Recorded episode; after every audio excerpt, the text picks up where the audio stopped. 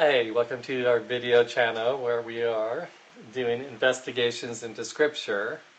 This is our episode number one, our initiation into this. So it may be a little bit rusty getting started. So my name is Mike, and I am not an official scholar, but I'm trying to present new ideas on understanding of a few books of the Bible and want to share those with people a little bit early before hopefully publishing some stuff. And we also have Darnell here if he wants to do a little introduction. Okay, so yeah, uh, so my name is Darnell, and I go by the moniker Darkstack on the YouTube channel. And so I too am not a scholar, a biblical scholar, but some things about the Bible. And uh, tonight we're gonna be here investigating some things in Galatians and some other related topics uh, for hopefully people to uh, investigate on their own and to uh, take part in it and listen. Yeah, so we come from pretty standard Christian backgrounds. I've been a Southern Baptist. I'm currently in a Reformed church, and my doctrine is sort of in between stuff. I'm not dedicated to anything particular, uh, any strict theology. And I think Darnell is a little bit similar. Uh, yeah, I come from a dispensational background. Most of my uh, background uh, goes back to, you know, if I could you know, take it all the way back to about six old, uh, being raised in a Baptist church. Um, I remember being baptized when I was like six. I remember being baptized twice. Uh, you know, once year in California, and then moved to Texas. I got baptized there. So at, at a Baptist church, and so you know, most of most of my life has been Baptist churches, uh, with a with a brief stay in a Pentecostal church, and but, but for all, all those churches are basically uh, come from a dispensational point of view.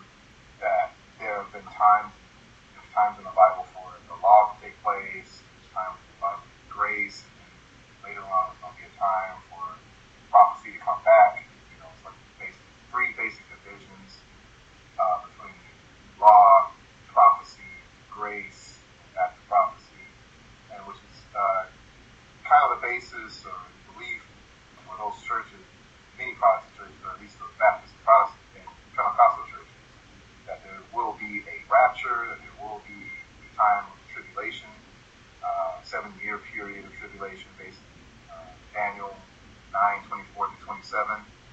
And we're not going to, you know, talk about the dispensational point of view, but that's my background. Yeah, so yeah, we both have a variety of background, and and that may come into play, and we'll discuss certain things at certain times as we feel led to do. So we're starting off today with Galatians 2, verses 1 through 10. And this is where Paul goes, has gone to Jerusalem and met with leaders there. We were going to do something more complicated, and we decided it was this is the easier place to start. Nothing too confusing, nothing too involving, a lot of intricate details of Galatians. So the basic situation was Paul started a church in Galatia, which was a politically defined region of the Roman Empire. Soon afterwards, agitators shared a gospel different from what Paul originally preached. Their gospel promoted circumcision as a requirement. And this went against Paul's original gospel, and now he's trying to steer the Galatians away from following this destructive gospel. From that, Paul goes into an autobiography, his story of the origination of his gospel, of his travels, and his encounters with the Jerusalem leaders. And we are looking at the second of these three encounters described in Galatians between Paul and James and Peter. So, one thing we will see in Galatians, uh, there's just kind of this adjustment going on between Jews and Gentiles uh, into this new situation where Gentiles are meeting with Jews. There's a lot of conflicts, there's a lot of decision making that has to go on at that time. Are there any opening, anything you'd like to add to that? Yeah, like we were talking about uh, last night,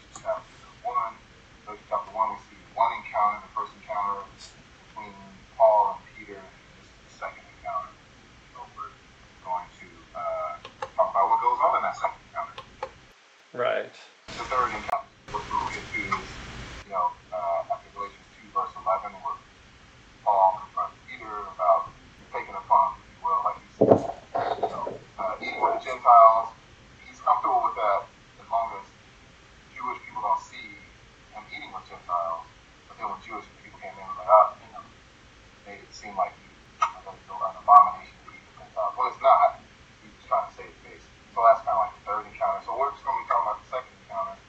Start talking about what's going on in relationship two, and hopefully that will be enlightening and entertaining and uh, understandable, eye opening.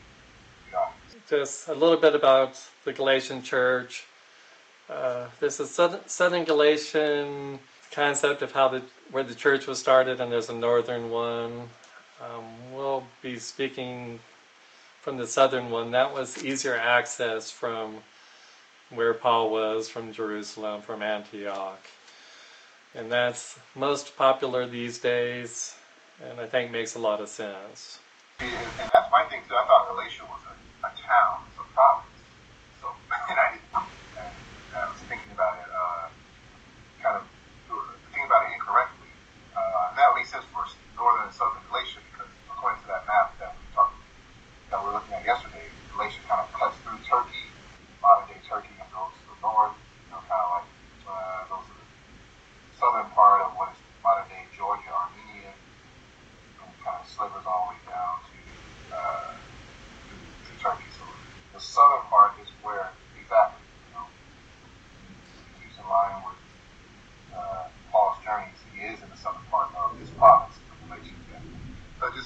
to get that out.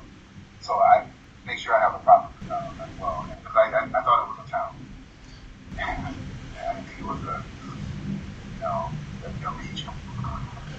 Right. It's it was a political region identified by the Roman Empire. Uh, sort of an interesting aspect is Galatians is named after Gaul, which was the term for the Celtics, which came all the way from Europe down into the Turkish area. This is about. Uh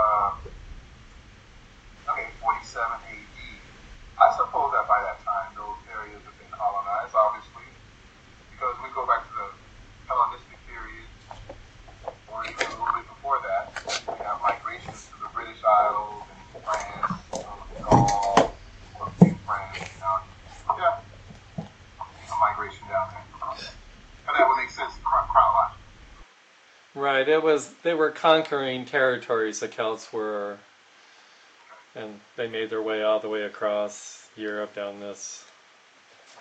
Uh, I'm not the best at geography and such and world history, and I, yeah, and I wish we, you know, hopefully. Uh,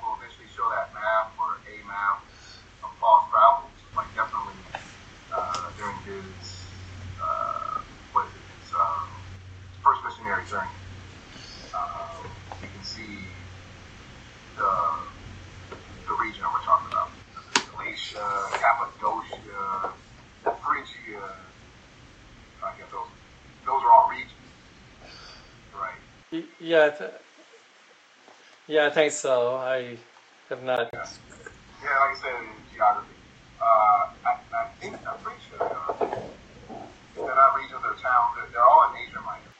And just a little information is Galatia covered territory that's roughly like what we would call Southern California. They're about the same size. Okay. Just one. Entire region? Yeah.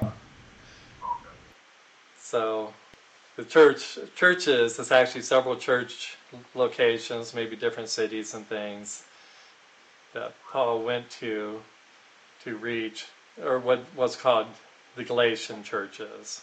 So it's several locations. It's not just a city. It's not just you know it might be towns. I, I've not checked the distance. You know, it might be towns ten miles apart or something like that. And that'd be an interesting thing to. check.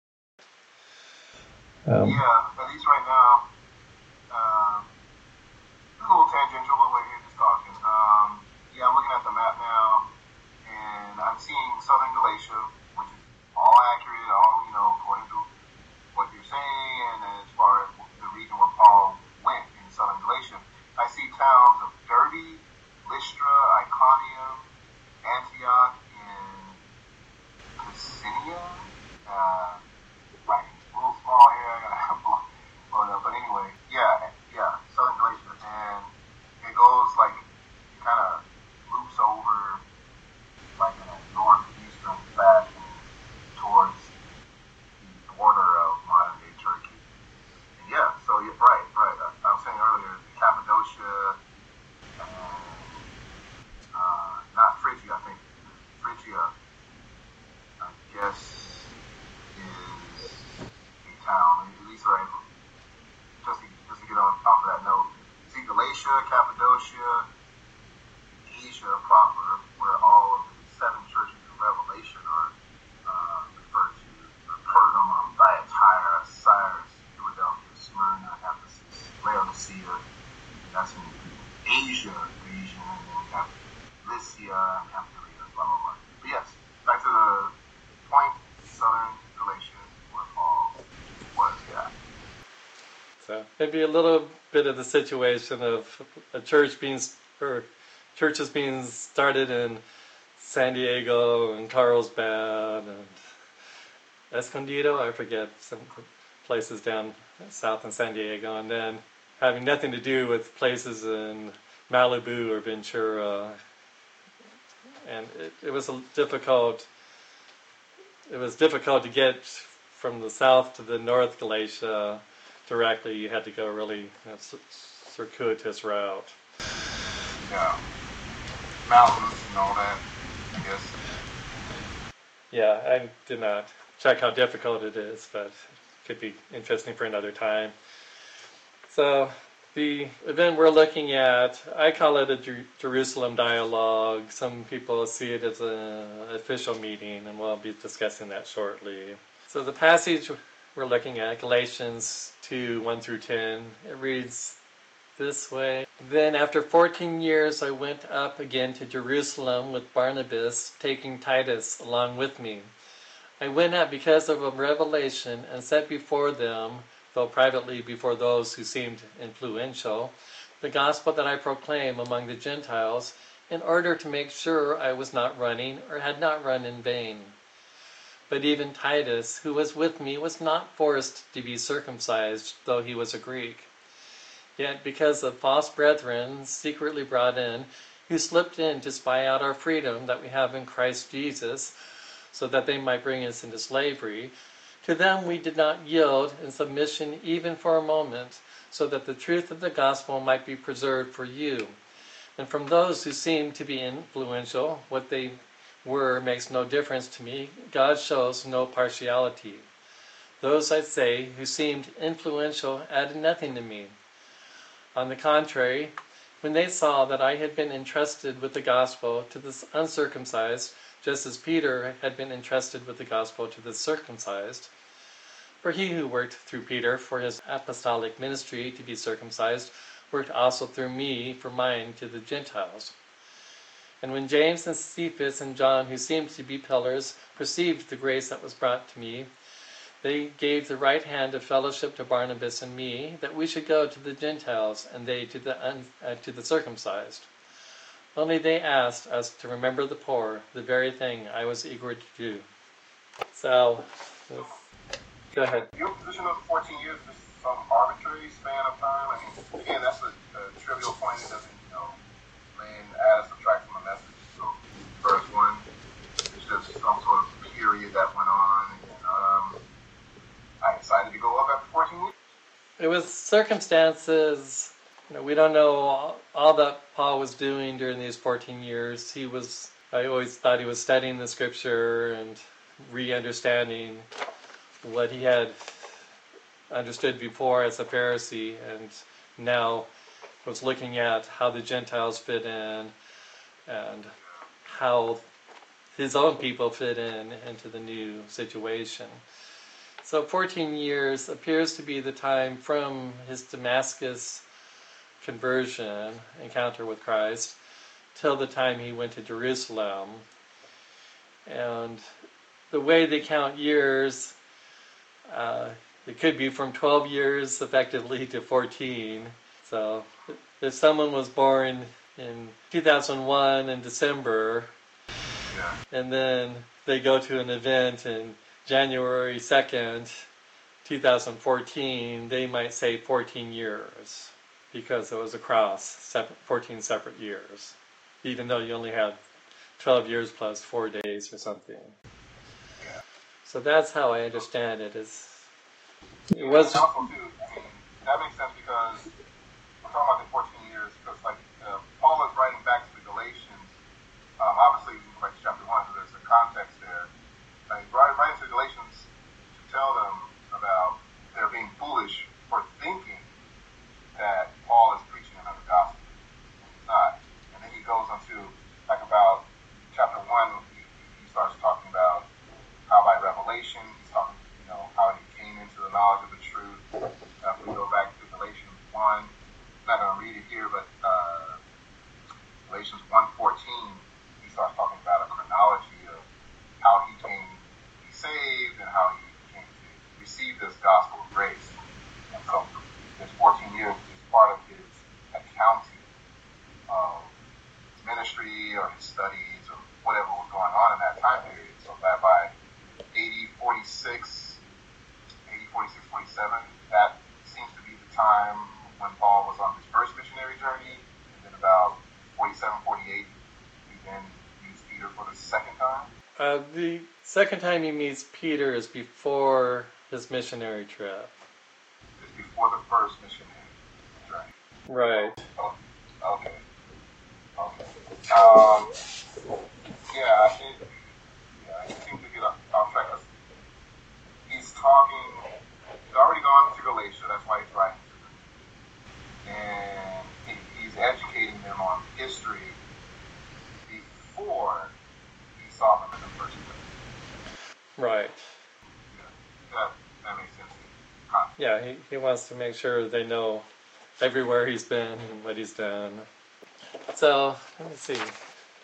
Anyhow, we have in Galatians 2, the early verses, is he's in Jerusalem and he says he's come by revelation. He really seems to be saying, you know, I wasn't summoned to Jerusalem.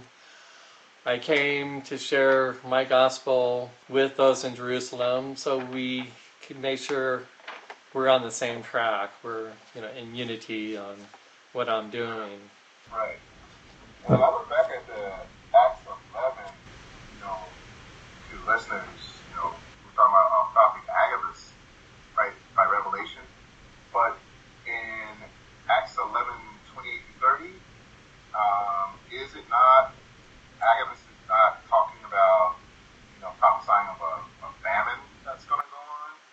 Right. because he says there's going to be a dearth in the land, and then that prompts people to take up a collection for the brothers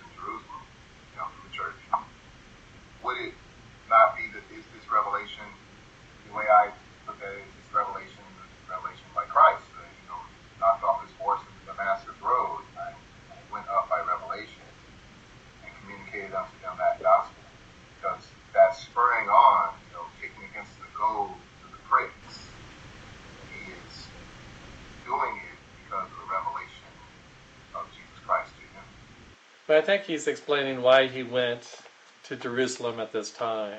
Agabus, so Agabus had this revelation of the famine, so sent Paul and Barnabas to Jerusalem. So it seems that those two events tie together. Uh, I mean, uh, talking. So, Because they already know he had the revelation of the gospel anyway, because he went to Galatians and shared the gospel, and now he's writing back to them. Probably wouldn't have written written to them this way had they started to believe something else. Erroneous. I don't think that's a discussion for chapter one. It's uh, why he talks about the revelation at that time. We should come back to that at some point. Yeah. So, so he was saying he, he wanted to make sure he had not run in vain. And there's no. My, my point that I like to emphasize is that he not he did not have a conflict with anyone. He came on his own volition. And the, he met with, he de emphasizes the people he met with originally. And the reason seems to be is he's not trying to get, he's not trying to get a stamp of approval, he's just trying to get kind of a gentleman's agreement. Um,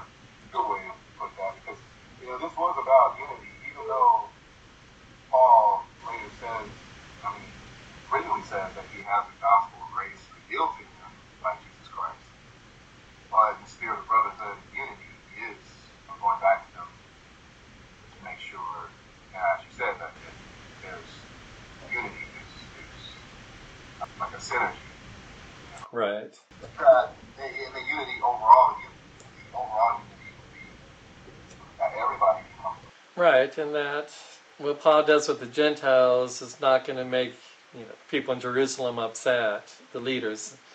But a lot of interpretations of this meeting or this dialogue was that there was a conflict and that James and Peter would be taking a whole different side against Paul.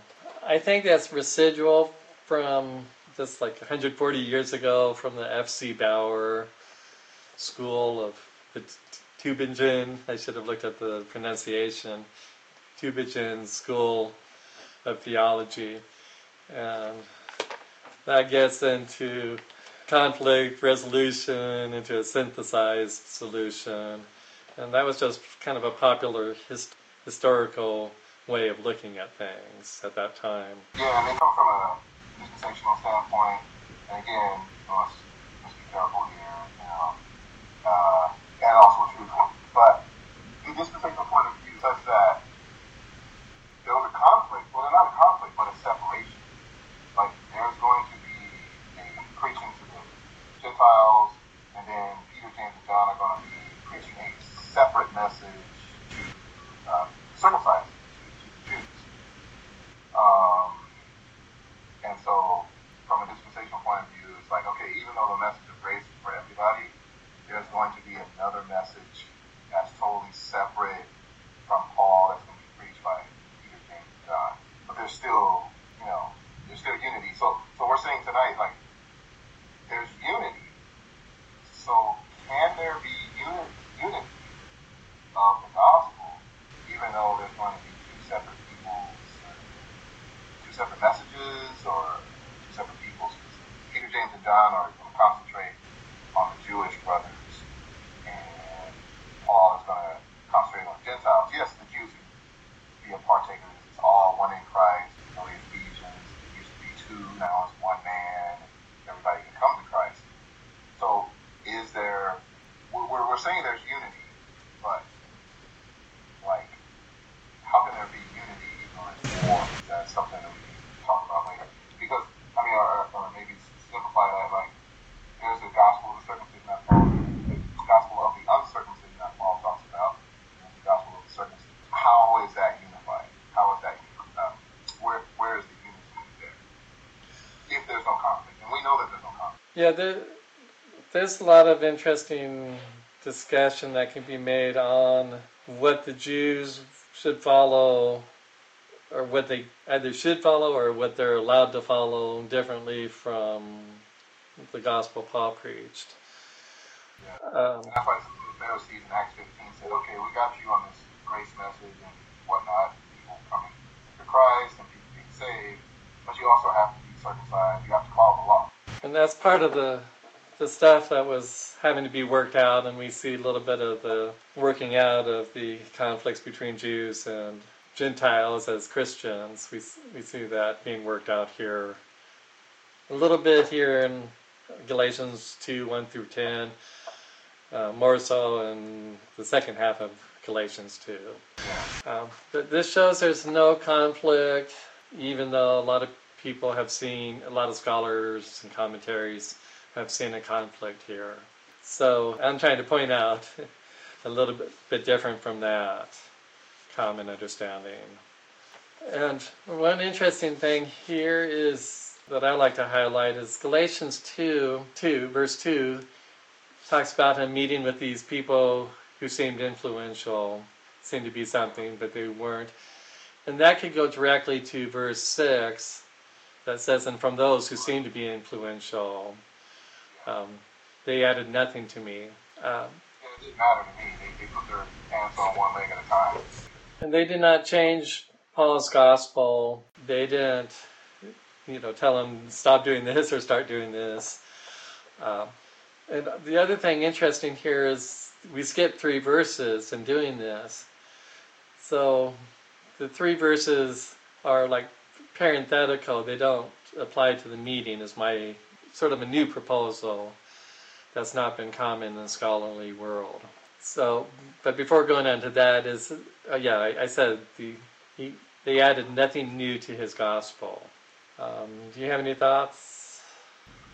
Uh, yeah, I mean, I can see that. That's true. I mean, if he was going to have a conversation, like you were saying before, just uh, meeting of the mind or being on the same page. So, um, nothing more than that. Uh, he just wants to have a meeting, a dialogue of uh, what he was doing in relation to what they were doing. It seems to be just the standard of that. Uh, yeah, they weren't they weren't um, offering any, they weren't adding uh, what Paul was saying or, or telling them. Yeah, and you know, and sometimes though James is treated as an like an enemy, an opponent of Paul. And when I look at well, like Acts 15, James doesn't conflict with what Paul's doing. Instead, James. Um, so Acts 15 is after Pharisees, or after some people went and said Gentiles need to be circumcised, and then the meeting was convened, and this is described more as a meeting, and Pharisees said, um, you know, circumcision is needed, and James said, no, how about this? How about we just make sure that Gentiles don't do any worship of idols, they don't do you know, they curtail their diet a little bit, but not a full Jewish diet. And this was to settle the disputes between the Jews and the Gentiles. Um, so James was conciliatory. He was reconciling differences between Jews and Gentile followers of Christ. Because then there's another take um, outside of the conflict, you know, take there that James's letter was specifically and only to the Jewish people, like, you know, the book of James, and that it was totally different from Paul's ministry of grace. Um, Well, and one of the one of the takes on that is that James two four, I think, where it says you're justified you're justified by faith and works. Where Paul in Romans talks about it's now become become more of a doctrinal thing. We don't have to, you know, uh, be on this for a while. But in in uh, Romans it says Paul is saying you're justified by faith, and not faith and works. Well, I think those can I think those can be reconciled. I think it's just a different situation that uh, James is addressing. Um, so, you know, that's a, another topic. being sort of a, a semi-advocate to the dispensationalists and the those who say, well, no, those books are for what's going to take place in the seven-year period. You're going to be justified by faith in your works. You're going to have to do good deeds. It's always going to be works-based. It's going to come back, and your salvation will come as opposed to being here right now. I mean, that's you know the book of James and everything after like Hebrews to Revelation. The you know dispensational point of view is such that that's going to be what people are going to have to adhere to uh, during the tribulation period. And this is why well, James says speaks this way. It's going to be a, a Jewish thing purely, but there's going to be Gentiles, of course, uh, going to have to you know follow these rules. So that, that, I, that I think that's too where there's a little bit more of a, of a conflict, only just from that point of view. Uh, but of course, that's tangential and doctrinal, and a little bit off topic. But uh, so we're saying, you know, you know, it, it, you're saying right now that James, or James and Paul are, are, are uh, talking about can be reconciled. Um, and it's what saying is completely separate to what Paul is saying. Right. Your, your point. Right. Yeah, and this Again, again a, lot, a, lot, a lot of statements in there, but and and the, the thing is here in this Galatians two passage, we don't see we don't say Paul saying anything against James. Paul, yeah, everything is peaceful here. yeah, everything's everything, yeah. Now, and they go off with the the verse seven is they go with the gentleman's handshake and say, you know, okay, Peter is for this circumcised, Paul is for the uncircumcised. I don't think that's a negotiation. I think it's just, you know, okay, we have different things we're doing. God's called us for different purposes. Right. That's exactly what's, going on there Paul acknowledges that in verse 8, he says, For he that wrought effectually in Peter to the apostleship of the circumcision, the same was mighty indeed toward the Gentiles. They have different ministries. All is going to go one way, Peter and the rest go the other. Uh, just because you're going in two different uh, directions doesn't necessarily mean conflict or separation. They're all brothers. Peter acknowledges Paul in his letters, well, at least in second Peter at the end. Um, but yeah, they they're coming to unity, coming to terms. And that's pretty much where the the end of the passage goes. Um, now I skipped, and we skipped uh, verses three through five, and that's where Paul brought Titus along with him, who was a Greek, not a Jew. And an event happened while Paul was in Jerusalem with Barnabas and Titus and meeting with James and uh, Peter. One thing to note is Paul speaks of Peter as Cephas. It's pretty well recognized. That's just the same name, same person. Yeah, it means the rock, or I mean, Cephas the Hebrew, or Yeah, Cephas should be the Hebrew. We're not always. I'm not going to be the expert on every little term and thing. Uh, I, I just I just saw a book today saying Hebrew is Greek, and it was written by this uh, Jewish guy, uh, Joseph Ben Huda or something like that. It's like a allegedly it's it's kind of a suppressed book. It's hard to find. I, 710 pages. Maybe I'll send it to you. Yeah. You know, like basically, basically making the case over 710 pages, and this linguistic scholar that the origins of the Greek language comes from Hebrew. uh-huh. Pretty uh, interesting subject. Um, Yeah, there's a lot of interesting things, you know, where there might be Hebrew influence in different places in different times. Now, in Galatians 2, verses 3 through 5, said, Peter, who was with me, was not forced to be circumcised, though he was a Greek. Yet because the false brethren secretly brought in, who slipped in to spy out our freedom, um, we did not yield to them in submission even for a moment, so the truth of the gospel might be preserved for you. I skipped part of the verse. Uh, now, people treat that sometimes like James and Peter have snuck in people to test Paul's resolve. And that's what I was sort of complaining against is there's no indication that there's a conflict between James and Peter and Paul. Um, and what I... Does, not seem to be. And, and I, even in uh, dispensational circles, I, have never heard this conflict. So this, F.C. Baur guy, you know, that kind of left field. There's no conflict.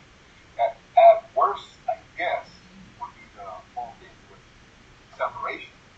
So they're unified, but they understand, okay, I got, I, I, I got two different ministries. Like, you want to take the case, there's Lutherans and there's Episcopalians.